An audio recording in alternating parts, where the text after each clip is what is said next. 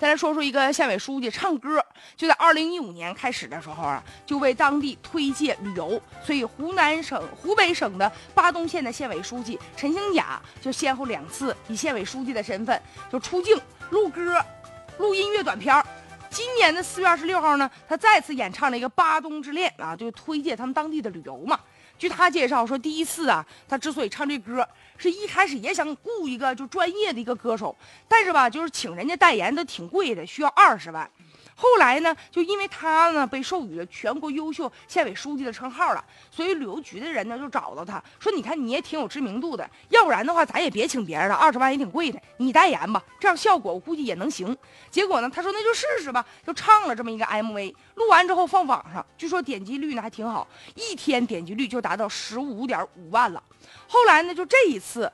也想请一个女歌手演唱，唱的其实挺好的，放到网上了，点击率就八千多。于是旅游局和电视台呢又问他说：“那要不然你你再代言一次？”他说：“那我不介意啊，我倒愿意啊。”于是呢，他就又录了一个《巴东之恋》嘛，然后放在网上，现在点击率呢达到十点四万次了。但是这个事儿引起很多人的这个争议嘛，于是有人就说了啊，一个县委书记你唱歌，你这不出风头啊？现在呢，陈兴甲呢就自己就说说我不需要大家点赞，但是我希望大家伙呢就到我们这个当地来玩就行了，我愿意像一个小丑一样唱歌给大家伙听，我也不在乎别人怎么看我。呃，可能我知道有人呢看不惯我这么特立独行啊，但是呢就是。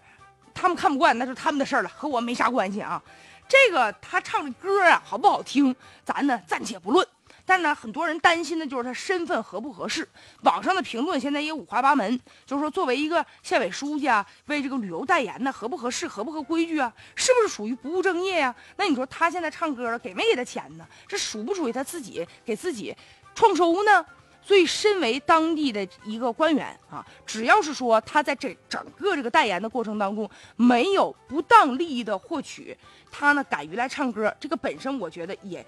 是一件好事儿。如果说他真就是你说他自己也有品牌，然后呢通过自己的力量为当地代言，然后呢还省下二十万的代言费，那也算是自己做的一种贡献。所以呢现在也有些网友就说了哈，就挺力挺说其实呢他为自己代言这样的县委书记呢一点都不 low， 这也值得点赞吧。